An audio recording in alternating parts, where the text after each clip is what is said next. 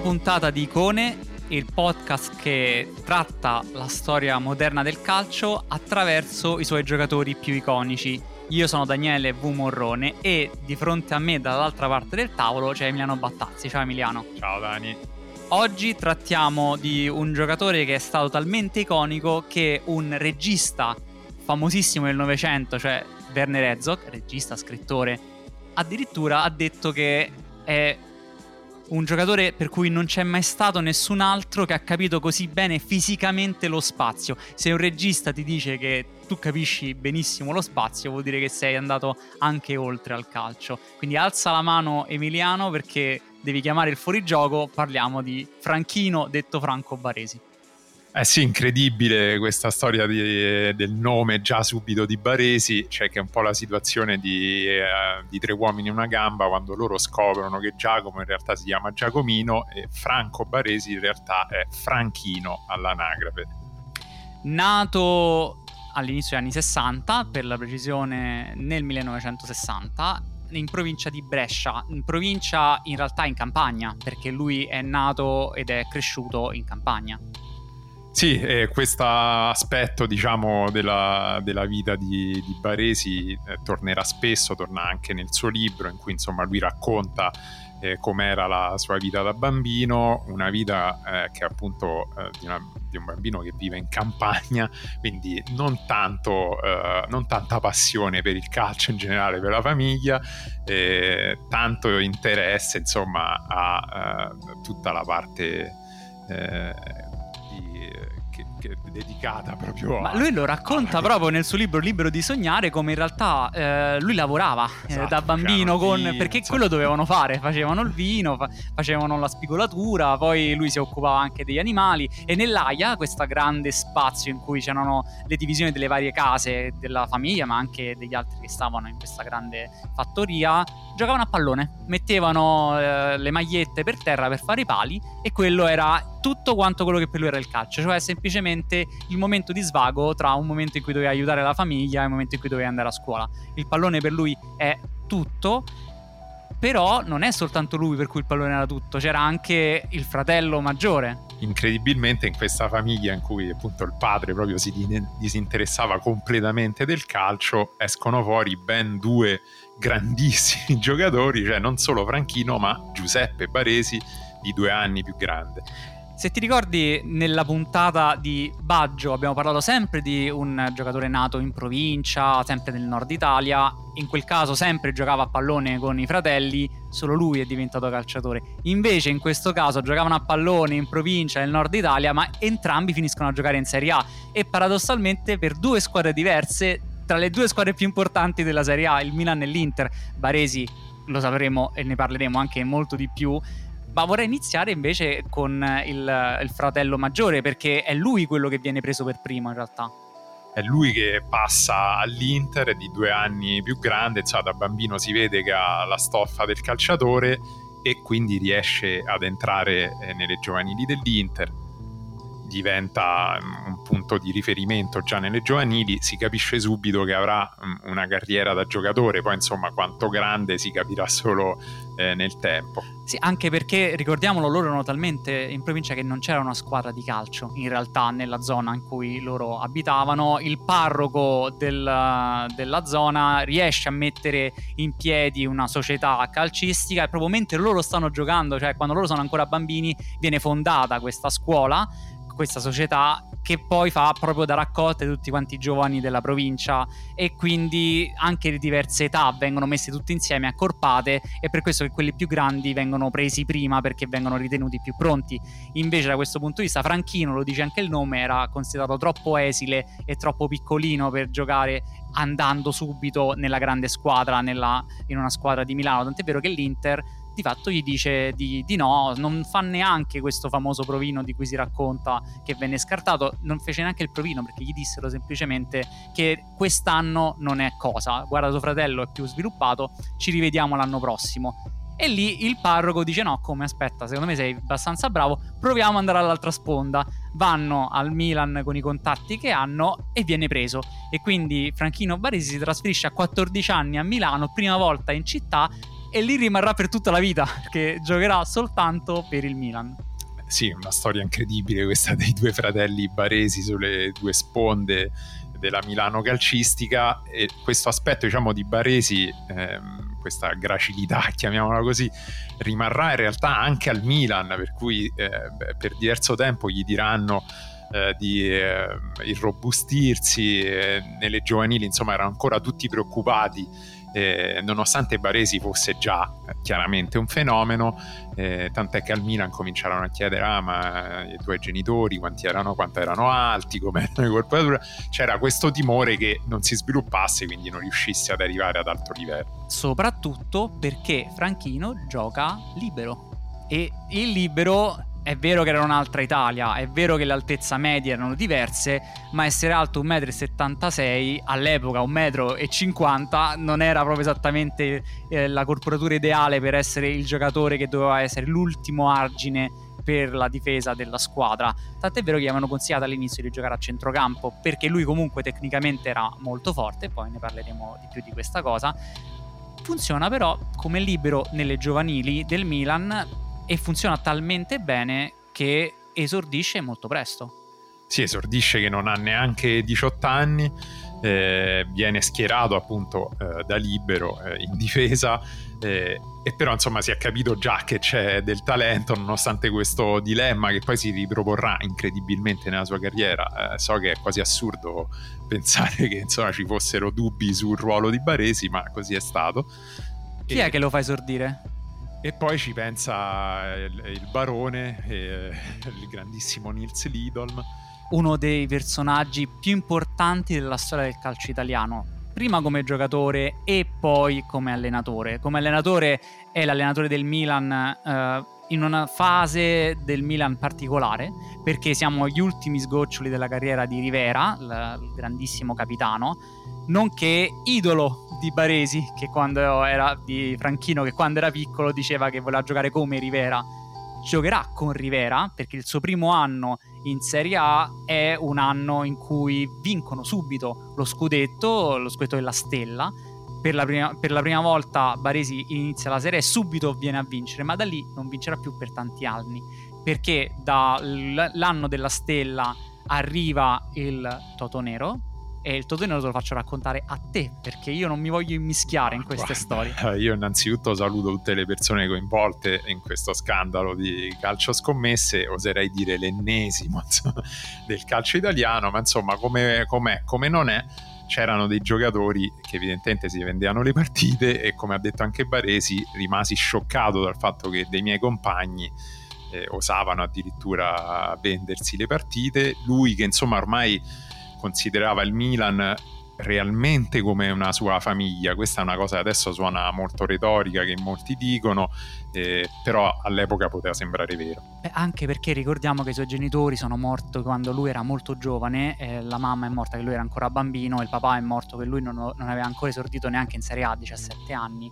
quindi lui è andato a vivere a Milano raccontando che il fratello più grande era come se fosse la sua famiglia eh, insieme però anche ai giocatori con cui partecipava tutti i giorni e non gli piaceva tornare a casa durante l'estate perché dice quando torno a casa mi ricordo il fatto che non ci sono i miei genitori e invece stando qui a Milano c'è mio fratello e ci sta la mia famiglia allargata.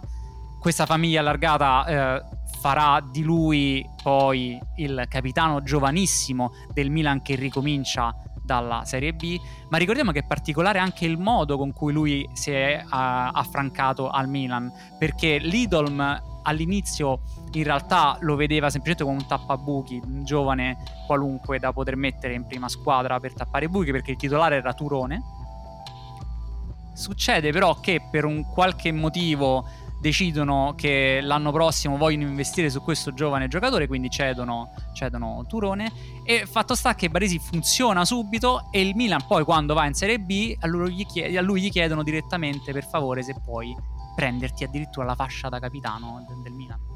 Sì, perché chiaramente molti giocatori poi abbandonarono la baracca e lui disse io non me la sentivo perché appunto per me era un po' eh, come una famiglia, sarebbe stato anche al di là del tradimento, una cosa quasi inconcepibile.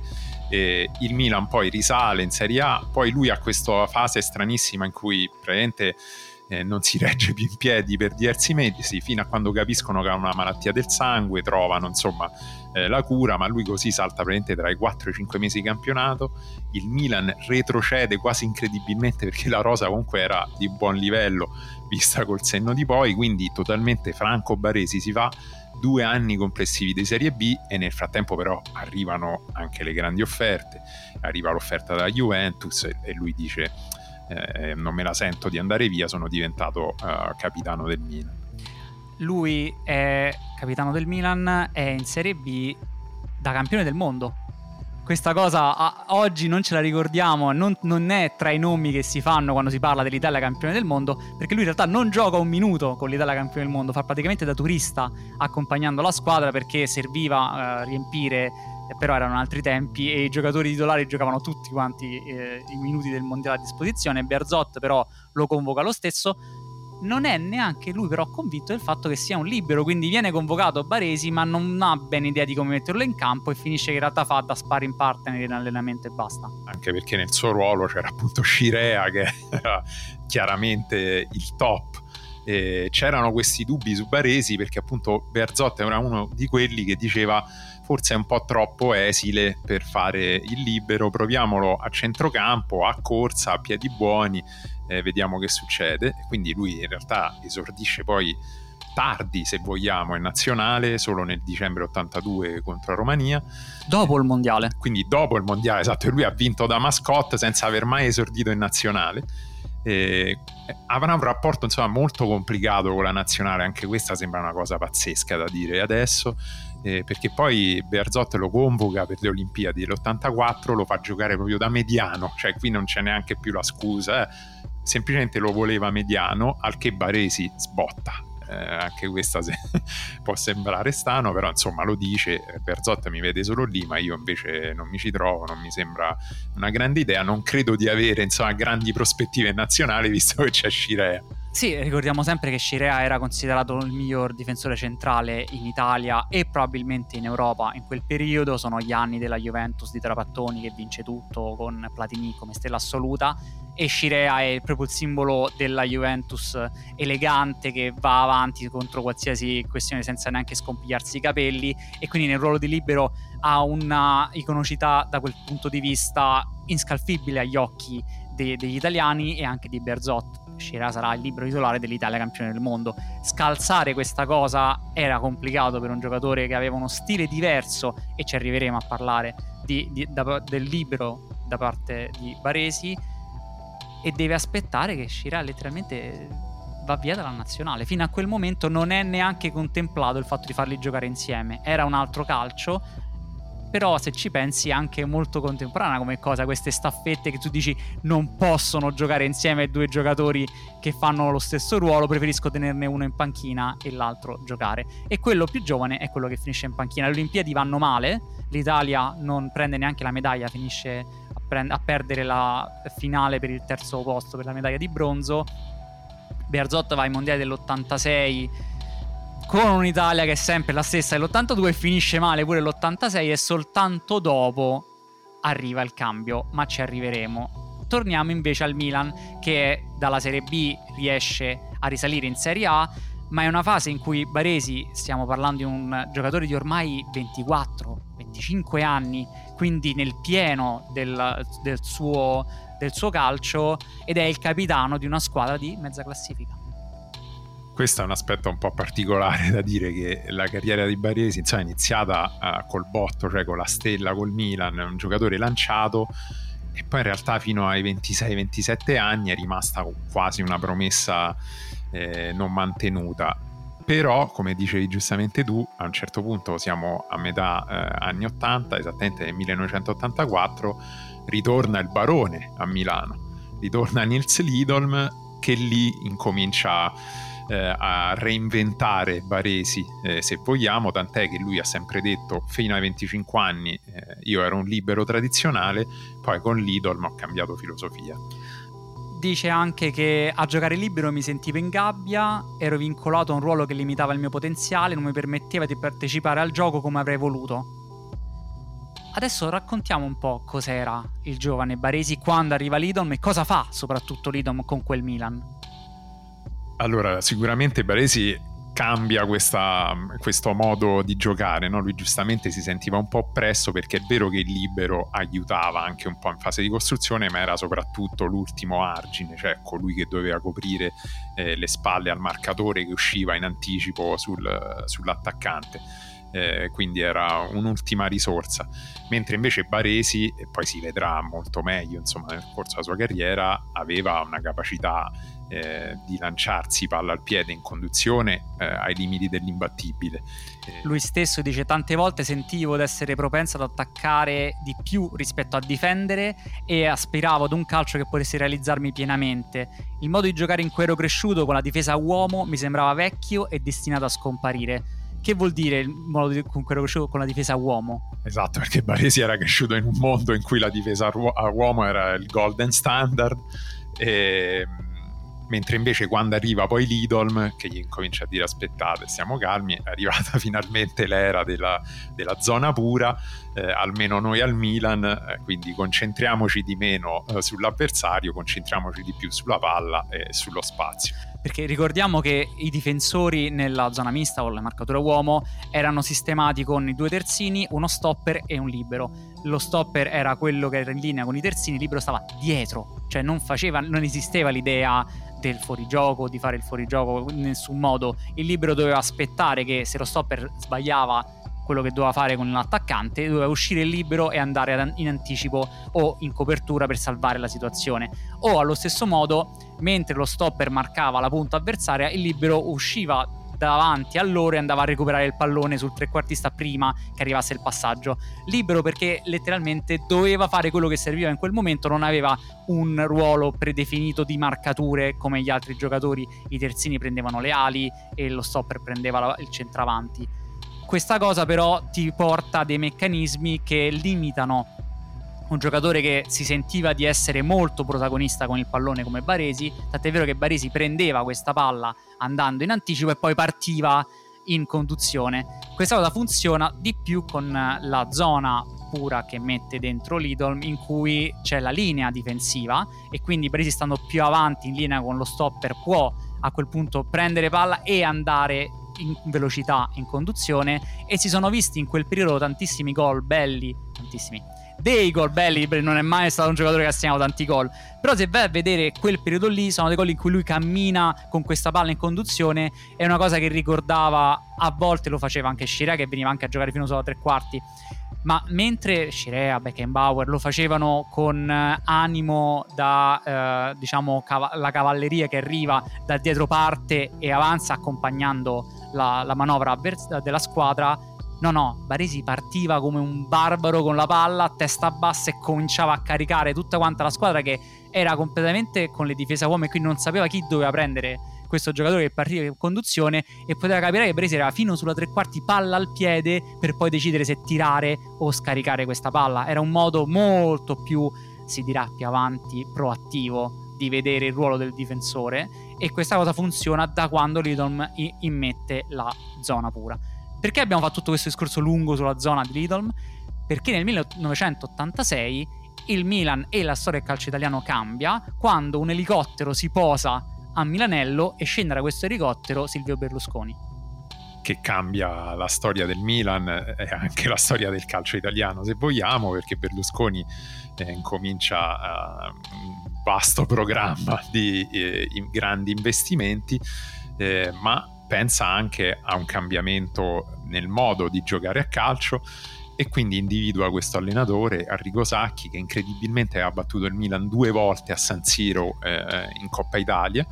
Eh, allenando il Parma. allenando il Parma. In Serie B. Che era appunto una squadra di Serie B quindi Berlusconi dice ma scusatemi ma quindi se questo, se questo allenatore è un fenomeno prendiamolo noi ovviamente tra le risate generali e, e, quindi l'anno dopo, nel 1987, arriva eh, Sacchi al Milan.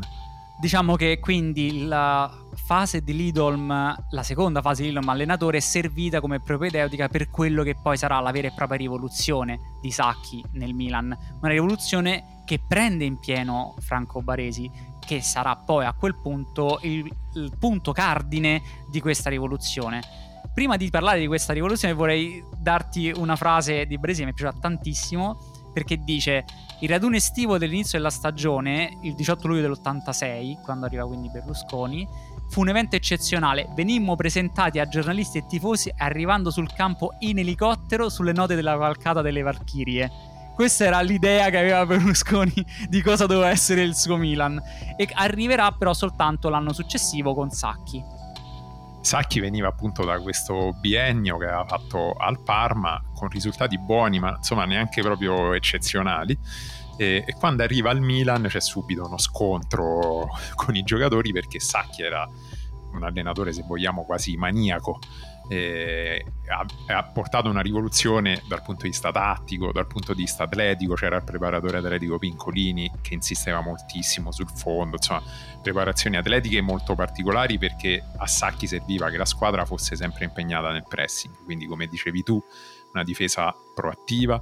E l'utilizzo costante della trappola del fuorigioco, una squadra che doveva essere cortissima, eh, muoversi sempre all'unisono e lui diceva essere protagonista in trasferta come lo era in casa. Se vi ricordate la puntata su Cruyff, sono gli stessi principi perché sa che si ispira proprio all'Olanda del 74, a quella squadra là e riporta 20, 25, 20 anni dopo, diciamo quasi 25-20 anni dopo, gli stessi principi nel calcio italiano, che era un calcio diverso, molto refrattario a questa proattività, si preferiva invece eh, essere più cauti, appunto la zona mista, cercare di tamponare e di far giocare giocatori specifici per quelle cose che dovevano fare. Invece l'idea di Sacchi è un calcio più universale, i giocatori devono essere in grado di fare tutto e vengono messi in campo ragionando come gruppo non come cosa tu puoi fare, cosa tu puoi fare, cosa tu puoi fare. Inizialmente questa cosa ha un impatto soprattutto sui giocatori più esperti, come ad esempio Baresi, ci sta l'aneddoto famoso che racconterai tu perché è troppo bello.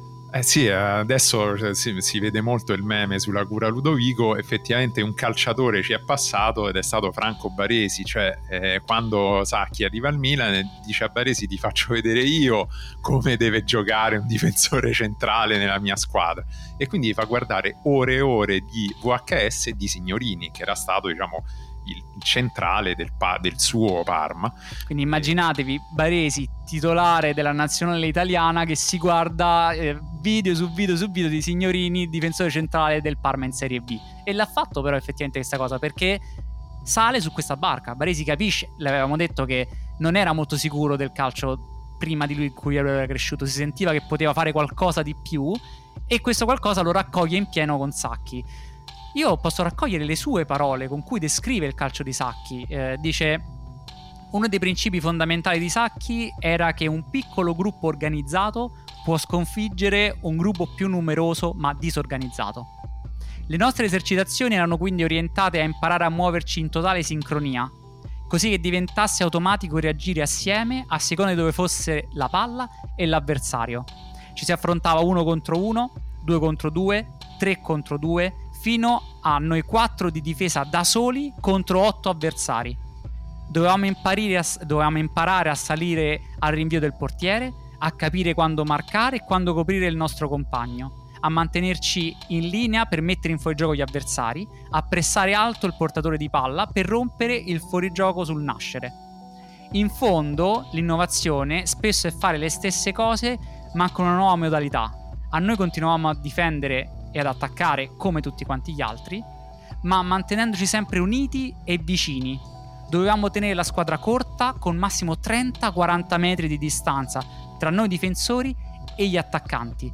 Quest'ultima cosa, secondo me, è chiave, perché qui c'è l'icona Varesi l'icona che era quella che gestiva diciamo, la squadra dal basso, lui era il punto di riferimento per la linea difensiva, era lui che doveva chiamare tutti i movimenti ai compagni, cioè chiedere sempre alla linea di essere alta, eh, di far salire... Eh, di mandare ovviamente i giocatori in fuorigioco e di muoversi all'unisono in modo da essere corti. Tanto che c'è la famosa frase di Valdano che dice dopo una partita di Coppa Campioni eh, contro Real Madrid e dice ma i difensori del Milan non guardavano il pallone, guardavano solo Baresi.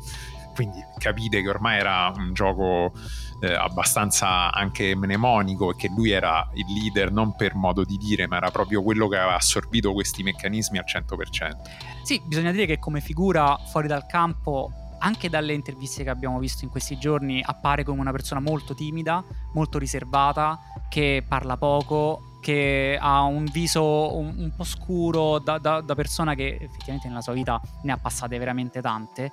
In campo si trasforma, in campo invece ha in mano i compagni di squadra che si fidano ciecamente delle sue direttive, è anche molto aggressivo con gli avversari, eh, lo si vede spesso mandare a quel paese avversari è molto aggressivo con i guardaline. C'è questa famosa immagine di Baresi con la mano alzata che chiama lui il fuorigioco al guardaline perché siamo ancora in un periodo in cui non erano così abituati alla tattica del fuorigioco, erano più il fatto che il fuorigioco era un cosa che succedeva quando l'attaccante andava più veloce. Invece in questo caso era una tattica proprio del Milan che saliva in linea perfettamente con i tempi giusti, tanto che Mazzone dirà Baresi è il re dei pizzardoni, alza sempre la mano con un vigile urbano per avere garanzie dal guardaline. I pizzardoni sono i vigili urbani a Roma e Mazzone con, suo, con la sua sapienza romana ci racconta proprio della mano alzata dei Baresi che dettava legge in quel periodo. Non andiamo però troppo veloce perché non funziona subito questa rivoluzione.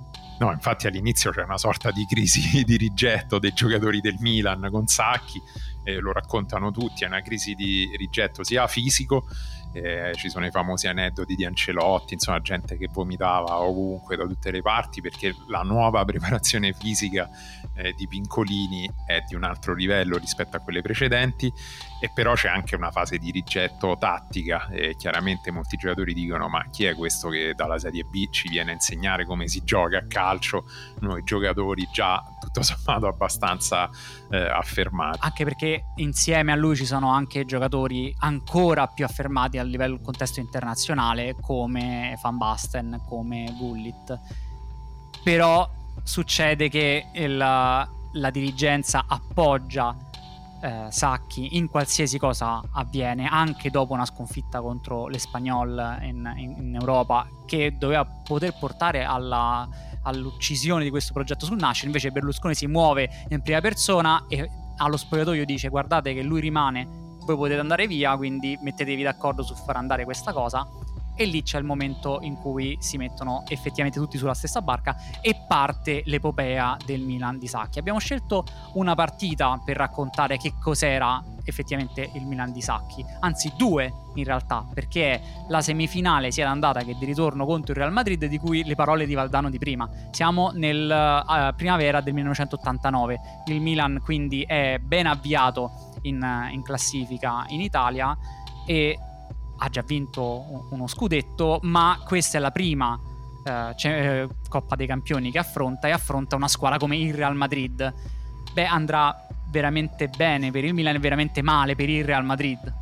La partita d'andata si conclude sull'1-1 al Santiago Bernabeu, eh, da un certo punto di vista è quasi ipnotica se voi guardate degli highlights, vedete una quantità enorme di fuorigioco del Real Madrid, cioè i giocatori del Real Madrid non capivano letteralmente cosa stesse avvenendo in campo. Per cui Baresi chiamava, alzava appunto il braccio, chiamava linea difensiva e metteva continuamente in fuorigioco gli attaccanti Real Madrid attaccanti che sono Butraghegno e Sanchez, cioè in questo momento due tra gli attaccanti più forti al mondo che non riescono a leggere i movimenti che ha la difesa guidata da Baresi con accanto Rijkaard, Tassotti e Maldini e finiscono entrambi in fuorigioco, non uno per caso. Finisce che Schuster, che è il mm, rifinitore e stella della squadra, fa questi lanci e ogni volta l'attaccante è in fuorigioco. Dopo un po' cominciano a dire vabbè non possiamo fare lanci lunghi, lanciamo lateralmente e anche lì ogni volta finiscono in fuorigioco, tanto che è una partita frustrante per chi la vede perché si interrompe continuamente con la tattica vincente del Milan. Sì, anche per gli spettatori del, Santiago Bernabeu ci sono anche immagini di, de, delle tv dell'epoca in cui i tifosi si guardano attoniti proprio ma che cosa caspita stiamo guardando. E partita che però finisce 1-1, quindi lasciando abbastanza aperto il discorso qualificazione. Gol di Ugo Sanchez, ovviamente di prima, perché segnava soltanto di prima. Da una parte, gol bellissimo di Van Basten, che in questo momento è il miglior giocatore al mondo. Una, un gol veramente andatelo a cercare su YouTube. Van Basten, Real Madrid Milan 1989. Non lo voglio neanche descrivere per quanto è bello, perché perderebbe di valore. 1-1 si va quindi al ritorno, e lì c'è il colpaccio sì, è la partita forse simbolo del Milan di Sacchi, eh, proprio come collettivo, eh, mentre magari appunto quella d'andata è veramente più particolare per far vedere i movimenti a linea difensiva. In, nel ritorno a San Siro c'è il Milan travolge letteralmente Real Madrid, eh, sembrano squadre di due periodi storici diversi eh, che sembrano a, gioca- a giocare a due sport diversi. Il Milan vince 5-0. Real Madrid sembra completamente fuori dal campo. Eh, una partita ovviamente maestosa anche di Franco Baresi che a un certo punto fa una delle sue cavalcate palla al piede.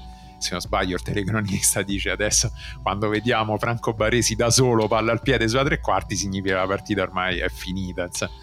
Lui disse uh, nel suo libro uh, il 19 aprile del 1989 dipingemmo il nostro capolavoro. Dominammo sotto ogni punto di vista, tecnico, tattico, fisico e mentale alla fine vincemmo 5-0. Non smettemmo mai di attaccare, fu la partita perfetta. Questa è la formazione, quindi lui nel suo libro vuole ricordarci questa formazione che a suo modo effettivamente è una formazione iconica perché i, voi, i vostri genitori, i vostri nonni avranno sicuramente sentito questi nomi e quindi li diciamo. Galli in porta, Tassotti, Maldini, Colombo, Costa Curta, Baresi, Donadoni, Rijkaard, Van Basten, Gullit, Ancelotti in panchina ovviamente Sacchi. In quella gara fui in totale controllo, una sensazione meravigliosa proprio perché figlia di sacrifici e visioni rivoluzionarie. Ero un libero liberato. È andato veramente... Però devo capire, de- dobbiamo anche capire che era effettivamente rivoluzionaria quella, quella, quel Milan lì, in quel momento storico lì, contro una squadra come il Real Madrid che viene umiliata perché un 5-0 in semifinale non è un 2-0, non è un 3-0, è una totale resa delle armi. Non hanno veramente idea di come attaccare questa squadra che guidata da Baresi in difesa fa il fuorigioco in un secondo, Baresi recupera palla, lancia per le punte, le punte sono Gullit e Van Basten, quindi in due passaggi stanno in porta. E questa cosa per, continua, continua, continua per tutta la partita in questo momento il Milan è veramente sul tetto del mondo, tant'è vero che la finale della Coppa, che sarà contro lo Steaua Bucarest, è una formalità. Di fatto la sua finale l'ha già vinta il Milan ed è già riconosciuta come la squadra più forte d'Europa. Sì, vince 4-0, quindi se ci pensate le ultime due partite del Milan in quella Coppa Campione finiscono 5-0 e 4-0, quindi un dominio totale. E tu giustamente parlavi prima dei movimenti della linea difensiva. E, ehm, molti anche avversari dicevano che in realtà eh, i quattro della linea del Milan si parlassero pochissimo eh, tra di loro, una cosa strana perché uno pensa per coordinarsi, insomma ci, deve, ci debba essere eh, un certo dialogo e in effetti Baresi però ha confermato questa cosa, ha detto non serviva parlarsi molto, la nostra forza era l'allenamento e ci muovevamo in sincronia. Poi abbiamo giocato insieme dieci anni, ci conoscevamo, insomma, praticamente il Milan di Sacchi andava letteralmente a memoria.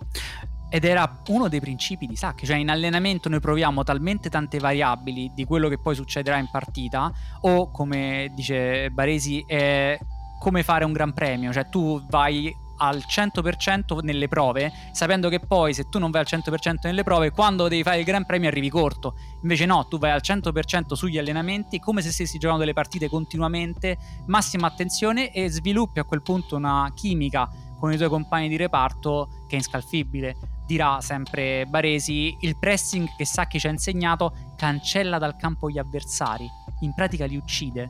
Cioè questa violenza però effettivamente in campo si vede, cioè le squadre non riescono loro a impostare perché il Milan sale benissimo e poi quando riescono comunque a lanciare finiscono in fuorigioco. Il, il Milan subisce, segna tanto e subisce in realtà anche pochi gol perché hanno poche occasioni da gol gli avversari grazie alla difesa guidata da Baresi. Si arriva al 1990, si arriva al mondiale in casa. Questa la facciamo breve perché non è un bel ricordo. no, purtroppo è un bruttissimo ricordo. Eh, va sottolineato che appunto or- praticamente Baresi non giocava più in nazionale fino a quando eh, non è andato via Berzotti, quindi due anni proprio di ma anche mancate convocazioni. Si è anche ritirato per sì, un periodo, esatto. sì, gli hanno chiesto di tornare apposta. E poi quando invece nell'86 dopo Berzotta arriva vicini, allora eh, Baresi ci ripensa, viene convocato e comincia a giocare. Si arriva però all'88 che Baresi, un difensore di 28 anni, non ha mai giocato in un torneo ufficiale per la nazionale, quindi rendetevi conto. E arriviamo ai mondiali Italia 90 in cui appunto da padroni casa eravamo favoriti, eh, Baresi era un, un simbolo, no? ma non solo proprio come icona, ma a livello di importanza nella squadra, chiaramente difensore centrale, purtroppo con il numero 2 perché i numeri si davano in base all'ordine alfabetico, incredibile ma vero. Lui vestiva il 6 nel Milan, Lui ricordiamolo, anche perché nessuno in questo momento può più vestirlo da dove è stata ritirata come esatto, maglia. È stata ritirata la maglia e insomma, Vicini lo riconosce subito come grande giocatore, eh, ha anche detto non c'è nessuno come lui perché Baresi non è che è diventato libero come Beckenbauer, Cera o lo stesso Scirea che avevano magari iniziato centrocampisti, ma proprio nato e cresciuto libero eh, ed era un fenomeno naturale da quel punto di vista. L'Italia eh, scopre le notti magiche, scopre Roberto Baggio di cui abbiamo una puntata intera, scopre Schillaci e scopre anche quanto può essere però doloroso il gioco del calcio e lo scopre nella semifinale in casa contro l'Argentina di Maradona che abbiamo trattato nella partita, di, nella puntata di Maradona, però ci, ci interessava raccontare il fatto che Baresi fa una partita in realtà pressoché perfetta contro l'Argentina in semifinale e quando si va ai rigori lui è il primo rigorista e segna. Sì, va detto che quel mondiale, eh, siccome ormai chiaramente c'è una damnazio memorie, eh, però è stato um, un livello di gioco da parte di Baresi impressionante e se vi capita di guardare almeno qualche highlights eh, vi rendete conto del livello nella partita di esordio contro l'Austria. Eh, gioca veramente una partita mastodontica. A un certo punto c'è un fallo laterale che va a battere lui e dalla tribuna Tevere parte proprio il coro spontaneo Baresi Baresi. Ha giocato una partita pazzesca. Eh, agli ottavi non fa strusciare palla all'Uruguay che aveva questi giocatori offensivi, Francescoli, Aguilera, Fonseca e poi entra Ruben Sosa. Quindi insomma, mondiale perfetto, si arriva alla semifinale entro l'Argentina ehm, in cui anche lì fa un intervento ai limiti del paranormale. Su Canigia? Su Canigia. Pazzesco.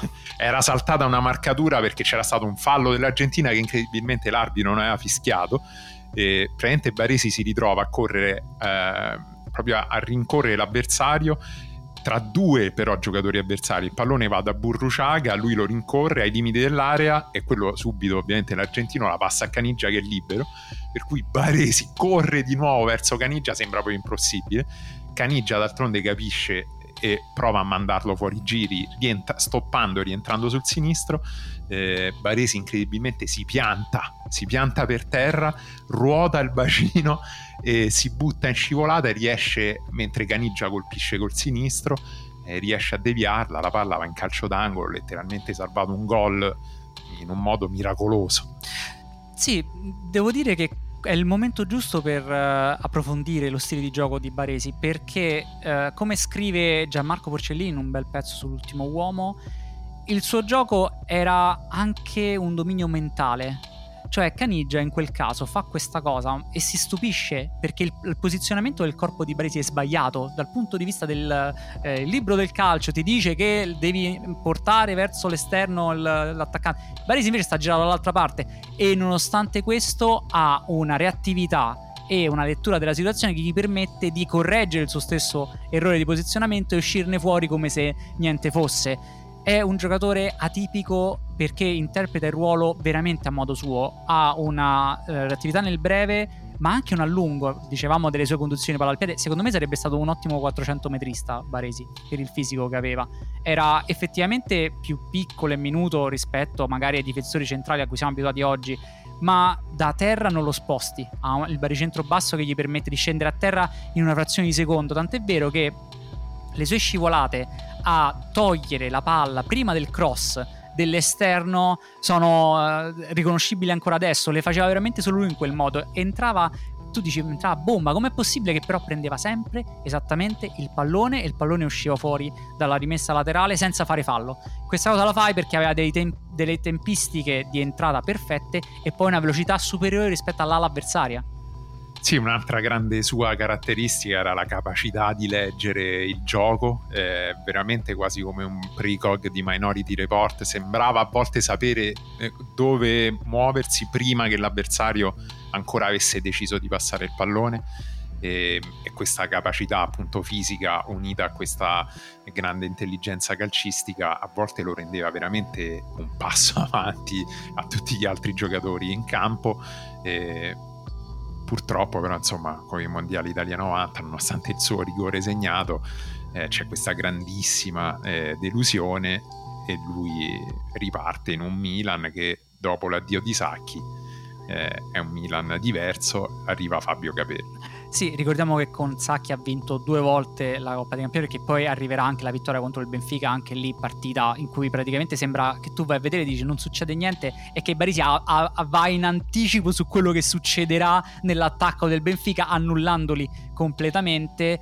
Il Milan di Capello è una anche questa è un'ottima intuizione di Berlusconi perché si capisce che il gruppo è completamente asciugato perché se ci sono giocatori come Baresi sono totalmente fedeli a, a Sac ci sono altri come ad esempio Van Basten che si sentono che vengono sottovalutati o che gli viene chiesto di fare uno sforzo troppo rispetto al loro, loro, status si arriva al punto di rottura in cui di fatto eh, si dice o me o Sacchi e Berlusconi sceglie i giocatori cioè sceglie Van Basten e prende un allenatore molto vicino ai giocatori. Capello aveva allenato per qualche mese il Milan prima di Sacchi, tra Lidolm e Sacchi, per tamponare un po' la situazione e poi adesso arriva con effettivamente il compito di guidare quella che è sulla carta la squadra più forte d'Europa, a cambiare però anche marcia, cioè deve cambiare qualcosa perché il ciclo se no si rischiava di esaurirsi. Cosa cambia Capello?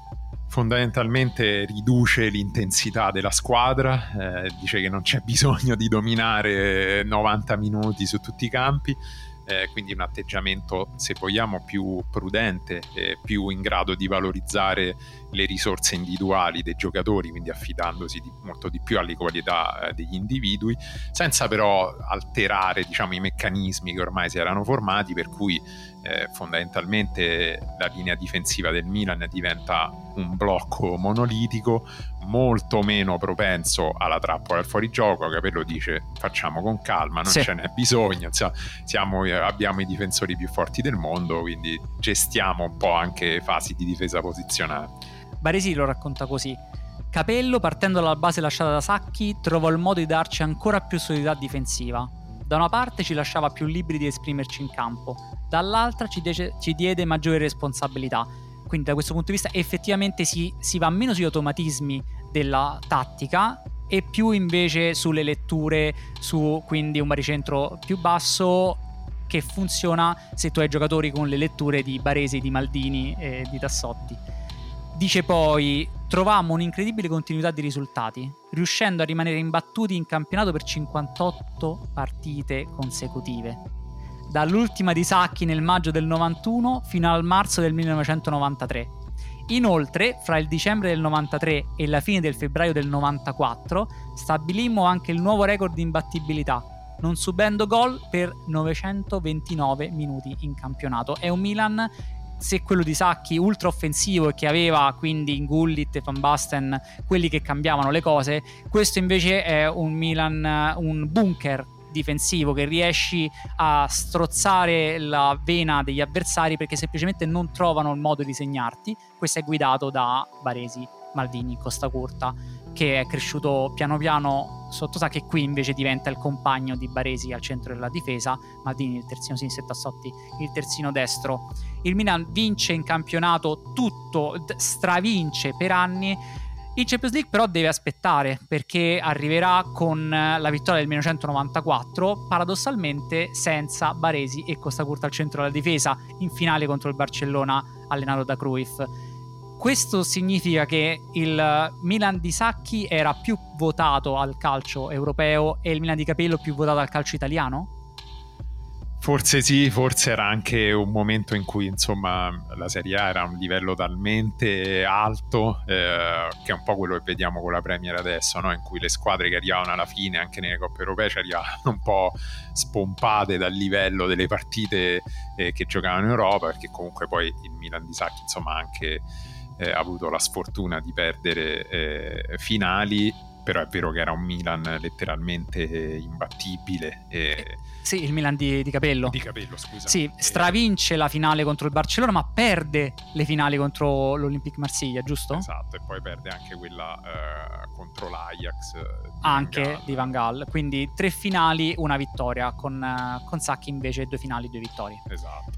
Il Milan è campione di tutto, è riconosciuto come la squadra più forte del mondo, Berlusconi continua a mettere soldi, arrivano giocatori sempre più forti, Savicevic, arrivano giocatori dappertutto, Papen in attacco, campioni di tutto, palloni d'oro come Papen che fa la panchina nel Milan, fenomeni assoluti generazionali come Savicevic che fanno la panchina nel Milan perché i giocatori sono talmente tanti che hanno di fatto due squadre che vincerebbero lo scudetto in Serie A, la prima e la seconda arriva però anche il mondiale del 1994, l'ultima occasione che ha l'Italia con Baresi di vincere qualcosa perché l'europeo del 92 non si qualifica. Dopo quell'europeo in cui non si qualifica, Baresi si ritira un'altra volta dalla nazionale.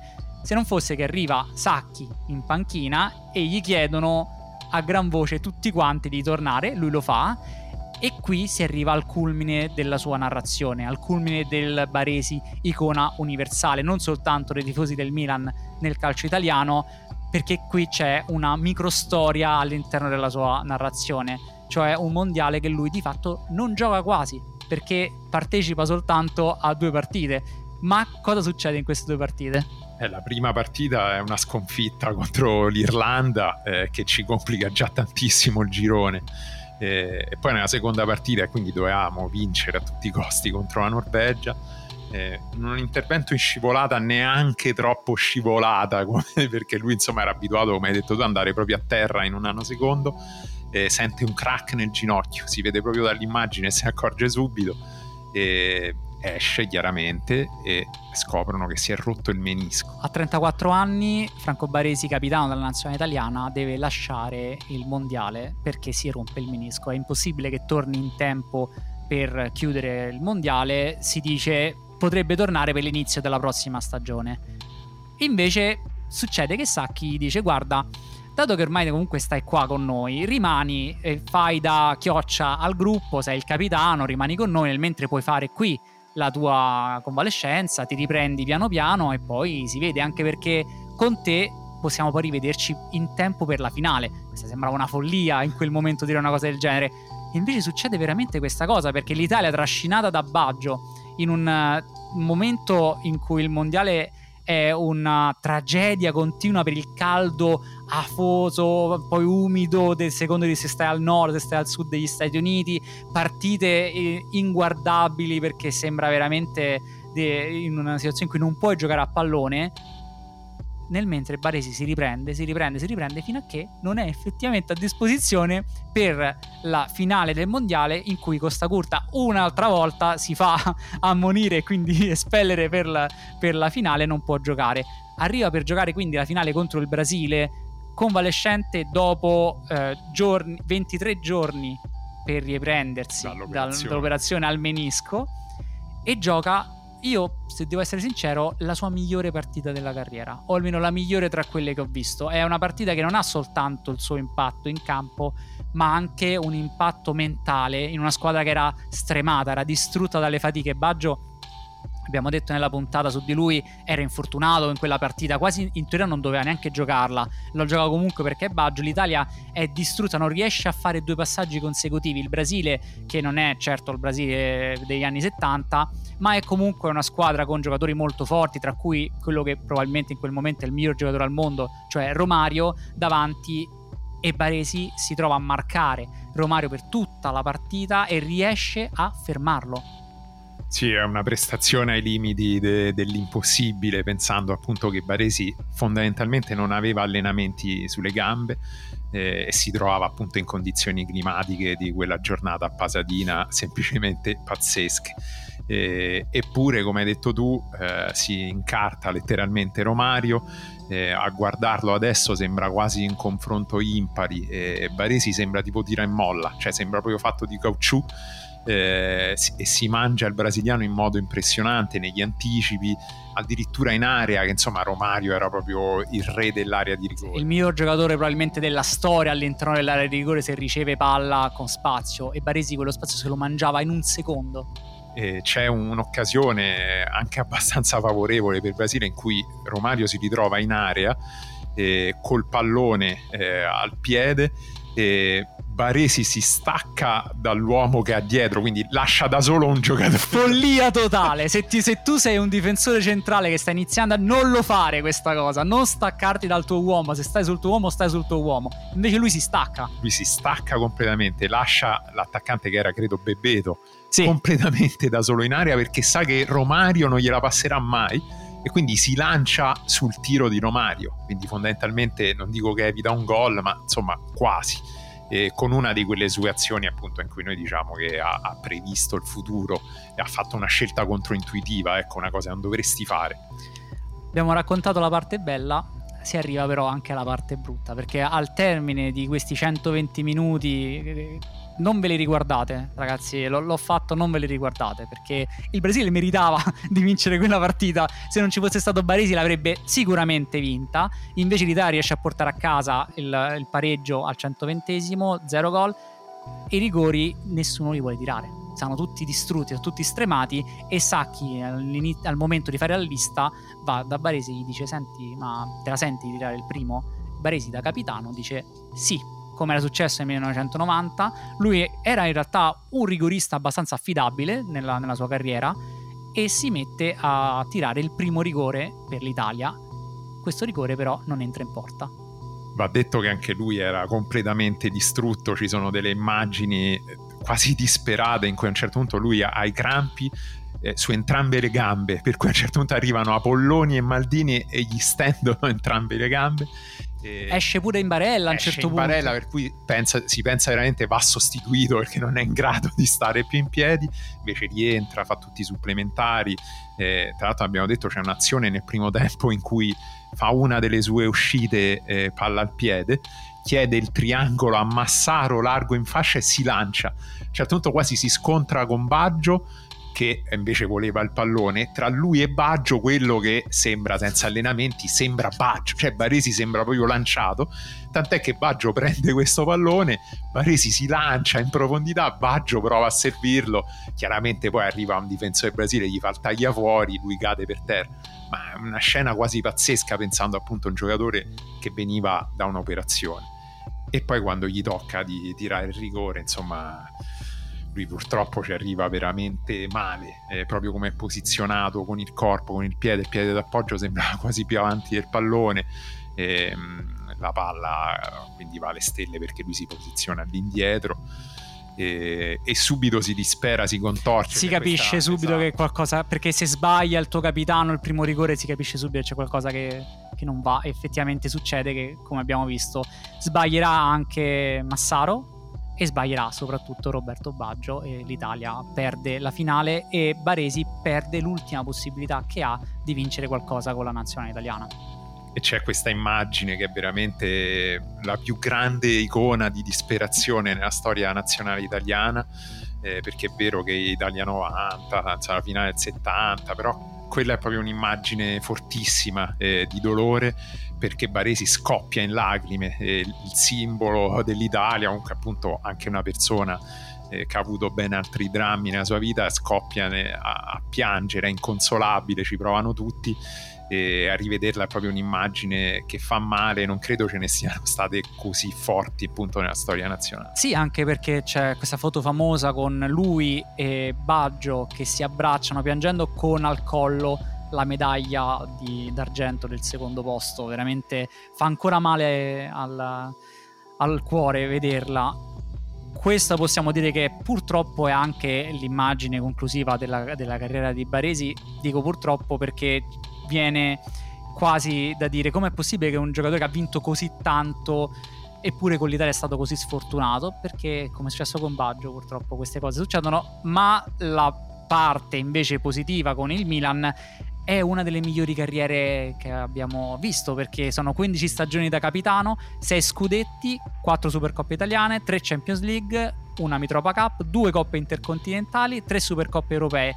Per 7 volte è stato candidato al pallone d'oro, di cui una nel 1989 come secondo. Quindi pensate, un difensore centrale che viene eletto come secondo nel pallone d'oro dietro a Van Basten e davanti a Gullit. Questo era il livello di Baresi ho trovato un'intervista in cui lui ha, ha, dato la sua top 11 dei giocatori con cui ha giocato. Io la, la racconterei perché più per la curiosità e anche per farvi capire con quale talento lui ha giocato, perché lui mette ovviamente con il 4-4-2, con il rombo perché il trequartista è Rivera, in porta Zenga, terzini sono ovviamente Maldini e Tassotti, accanto a lui ci mette Collovati in, in difesa, a centrocampo ovviamente Donadoni, Tardelli, Causio, questa poi me la spieghi, e davanti la coppia, neanche a dirlo, è Van Basten e Gullit. Lui dirà Van Basten alla mia epoca era come Messi oggi. Questo, questo era quello che era Van Basten. Quindi giocatori niente male come, come, squadra. Forse se devo dire manca Rijkaard al posto di Collovati o un altro centrocampista al posto di Causio. Però dai, raccontami perché secondo te ci ha messo Causio.